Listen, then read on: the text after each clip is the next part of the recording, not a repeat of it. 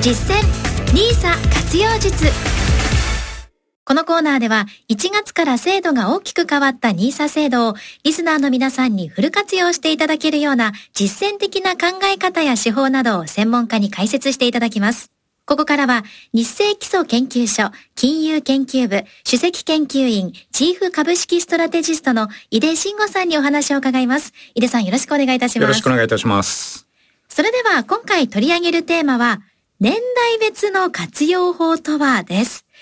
NISA をフル活用しようと一口に言っても、入社して間もない20代から定年を迎えた60代では、そのアプローチが異なってくるということは、皆さんも容易に想像できるかと思います。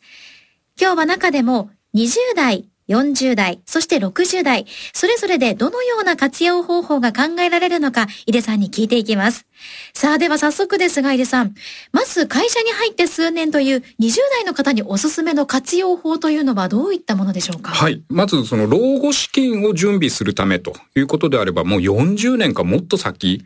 ですよね。えー、ですねですから、かなり時間がありますので、例えばね、全額海外の株式インデックスを買うとか、うんかなりこう思い切ってリスクを取っていいと思うんですね。はい、あのリスクって皆さん怖いと思うんですけど、それはね短期的にはリスクって怖いんですけど、これがね20年30年って経つとリスクってだんだんだんだんね相敵が消耗していくんですよ。でリターンの方は利回りの方は複利効果ってよく言われるようにどんどんどんどんこう上がっていくじゃないですか。はい、だからね株にしても投資信託にしてもとにかく長期で持ち続けるっていうのが勝つには一番いい方法なんです。あの、以前こちらのコーナーでも井出さんのお話の中で、最初の10年はやはりそのボラティリティがあるので、あの、なかなかまあ安定するというのは難しいというお話ありましたけれども、はい、やっぱりそれだけ長期で見た方がいいということなんですね。そうですね。株の場合ね、普通にね、買ってから10年以内は元本割れしますよ。あえー、まあ、大体買った次の日下がるじゃないですか、はい。そういうもんなんですけど、これが10年後になると元本割れの確率が15、6%に下がり、20年後になるとね、もう元本割れする確率なんて2%ぐらいに下がってくるんですよ。で、平均的には1.5倍とか2倍とかに増えていくんですね。だからとにかく長い時間付き合うことが大事。で、20代の方の場合は、コツはですね、実質的に給与天引きになるようにしちゃうっていうことです。うん、なかなかね、これ余ったお金を投資に回そうって思ってると、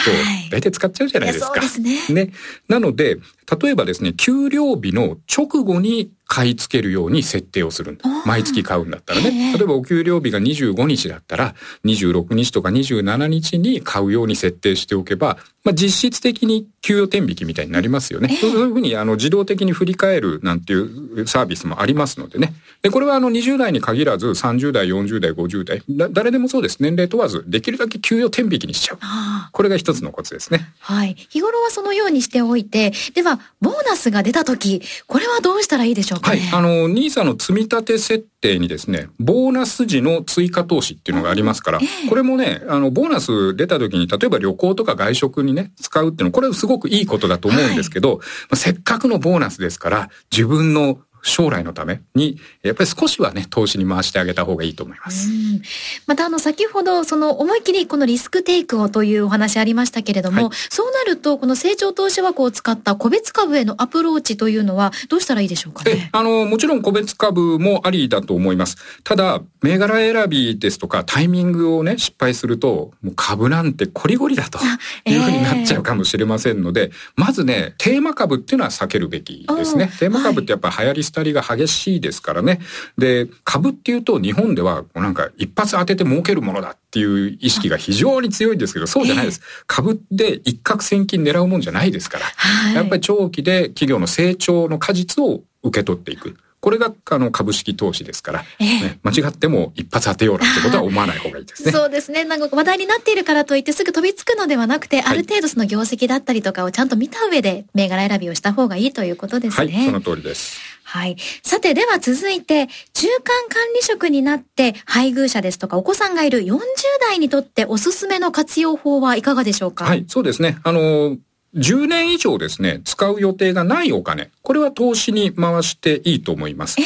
例えば、子供の教育資金、今から15年後、20年後に必要になりそうだっていうようなお金ですとか、まあ、ゆくゆくは住宅を買おうかなと。そういう将来10年以上先に使うお金を投資に充てるっていうのが、まあ、これは鉄則ですよね。それから NISA の場合は、投資していたもの、投資信託ですとか株を売却するとですね、その非課税投資枠を翌年以降に再利用できますので、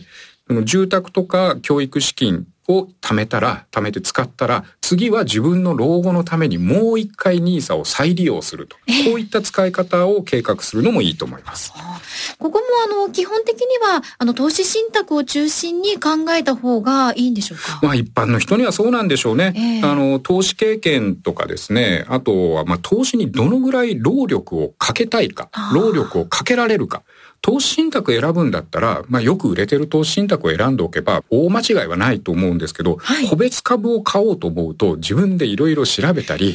ね、買うタイミングも考えなきゃいけないって労力がかかるんですよね。はい、で、まあ多くの人はね、投資以外のことで忙しいでしょうから、本業とかね、育児、家事でもうね、時間なんていっぱいでしょうから、まあ結果的にはおのずと投資信託っていうことになってくるんだと思います。はい、まあその方が、あの、まあ割とその初心者特にまだ株などを経験したことがないという方にとっては始めやすいということですよね。そう思いますね。さらに、定年間近ですとか定年を迎えたという60代のおすすめの活用法はどうですかね？はい、そうですね。あの、ある程度の年齢の高い人にとっては、増やすっていうよりも、まず目減りさせない。インフレに負けないっていうことが一番大事だと思うんですね。はい、せっかくの退職金がインフレでどんどん目減りしていった。えー、もしくは、えー、思いっきり投資したらガツンと減ってしまった。これでは悲しいですからね。はい、とにかく資産を守ると。実質的に守る。これが一番大事だと思います。で、日本の場合は、この先のインフレ率、多くのシンクタンクでは、だいたい1.5%から、まあ高くても2%ぐらいが予想されているんですね。はい、ですから、まあそのぐらいの利回り確保できれば、まず実質的にご自身の資産を守るっていうことができますよね。はい、で、もうちょっと高い利回り、例えば3%の利回りになれば、実質的に資産を少し増やすことができたと。こういうことになります。ですから、例えば退職金の3分の1を投資信託、残り3分の2は現預金とかね、えー、物価連動国債とか、そういった確定利回りの金融商品にしておけば、全体では、資産全体の利回りは2、3%程度が確保できると思います。これでまず物価には負けないでしょうし、少し物価に勝てるぐらいを想定していいと思うんですね。はい、で、これを例えば退職金もしくは資産の半分を株とか投資信託にすればもうちょっと高い3、4%の利回り。このぐらいを期待していいと思います。えー、確かにそう考えると資産をちゃんと守ることができそうですよね。はい、では、例えば取り崩したいと思われた場合はどうしたらいいですか？はい。えっ、ー、と、これもですね、いろんなやり方あるんですけど、例えば、投資をするときに想定利回り、先ほどの退職金の3分の1を投資すると。で、利回り、例えば3%を想定するとします。はい、で、実際に投資を始めて取り崩すときの利回りが3%より高ければ、その高い分だけを売る。利益確定売りをするってことですね。えー、もし3.5%の利回りで回ってるんだったら0.5%分だけを売る。逆に利回りが想定より低かった場合は取り崩さずに現預金を使っておく。株って上がったり下がったりしますから、悪い時に売っちゃうと、その後の戻りを取れなくなっちゃうんですよ。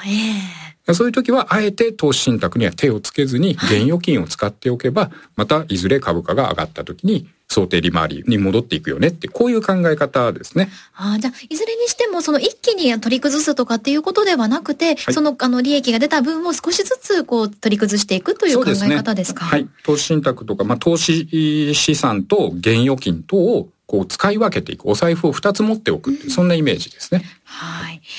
またさらに、老後2000万円問題というのがかなり話題になった時期もありましたけれども、最初からこのある程度目標というのは立てた方が、やはりいいでしょうか？はい、立てた方がいいと思います。資金計画と言ったらいいかもしれないですね。自分が老後にいくら必要なのかよくわからないままに投資しちゃうと、無駄なリスクを取るかもしれないですよね。えー、から必要なリスクを取らないで終わっちゃうかもしれない。なので、ある程度の厳密な計算なんかいりませんけど、ざっくり2000万なのか1000万なのか、そのぐらいの計画は立てた方がいいと思います。で、逆にそのリスクを取る取らないっていう話とは一方で、もういくら必要なのかわかんないからって言っても、日々節約、節約、ケチケチした人生を送っても楽しくないじゃないですか。そうですね。ね実際計算してみるとね、豊かなあ老後を過ごすためには、えー、あ、こうアンケートでですね、毎月36万円ぐらい欲しいっていう結果のがあるんですよ。あ、それは一人えっ、と、夫婦二人の場合ですね。夫婦二人で,、65歳から90歳まで二人で累計1億1000万円必要なんです。ああ、結構必要になってきますね。結構でもね、あの年金とか国の年金とか退職金でおおよそカバーできて、自分で貯めなきゃいけないのはざっくり2000万円ぐらいなんですよ。でそう考えると、はい。まあ私みたいにもう50過ぎてると今から2000万貯めろって言われても難しいですけど、本田さんみたいに若い方だったらまだね、いけると思うんですよね。で、夫婦2人で2000万円、単身の方だと750万円ぐらいっていうふうに計算があります。これが一つの目安になります。ただもちろんね、持ち家かどうかとか、住宅ローンの残高があるのかとか、あとは生活スタイルですよね。お金を使う派か使わない派か、これによっても違ってきますので、えーご自身でざっくりどのぐらいになるかっていうのはね、一度計算してみると、じゃあそのために毎月いくら投資したらいいのか、どのぐらいのリスクを取ればいいのか、リターン何パーセントぐらいを目指せばいいのかっていうのを逆算できますのでね。はいそういったことも一度試してみていただけるといいかと思います。いや、お話を伺って、まあ、すでに投資スタンスが決まっているという方も、やはり人生歩んでいくうちにいろいろなこと、環境がご自身の周りでも変わると思うので、やはり定期的にご自身のこのライフプランニングですとか、どのように資産形成すればいいのかというのは、改めて考えた方が良さそうですね。そうですね。あの、はい投資もですね、私は1年に1回メンテナンスをしましょうという。我々もね、健康診断1年に1回受けるじゃないですか。ええそれと同じです。自分の投資資産を1年に1回健康診断してあげて、余計なリスクを取ってないかとかね。もしくは、もっと新しい安い商品が出ていないかとか。ええで、えーチェックして、経過観察でもいいんですよ。結果何もしなくたっていいんです。はいで必要があれば売買をするとか、買う商品を入れ替えるとかね。そういったことを、まあ1年に1回ぐらいでいいですよ。ええ資産の健康診断ですね。健康診はい、覚えておきたいと思います。ありがとうございます。今日は年代別の活用法とはというテーマでお送りしました。なお、実際に投資をされる際の判断はご自身でしていただきますようお願いいたします。ここまで日清基礎研究所の井出慎吾さんにお話を伺いました。井出さんありがとうございましたありがとうござい。ました。さて、この実践 NISA 活用術のコーナーでは、リスナーの皆さんから NISA に関する疑問、質問を募集します。マーケットプレス番組ウェブサイトに、このコーナーに関する記事が掲載されていますので、その中の投稿フォームからお寄せください。ここまで実践 NISA 活用術のコーナーをお送りしました。次回もどうぞお楽しみに。